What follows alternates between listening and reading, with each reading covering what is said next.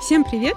Меня зовут Настя Крючкова, я практикующий врач-эндокринолог. Меня зовут Таня Мелентьева, я редактор с образованием физика, и мы учимся в магистратуре ИТМО. В подкасте мы расскажем о том, как наука выходит из лабораторий и ищет себя на практике. В нашу студию мы будем приглашать исследователей ТМО, разговаривать с ними о науке и спрашивать, как технологии можно превратить в стартап. Ждите выпуск нашего подкаста каждый второй четверг. А еще подписывайтесь на наши соцсети. Ссылки в описании.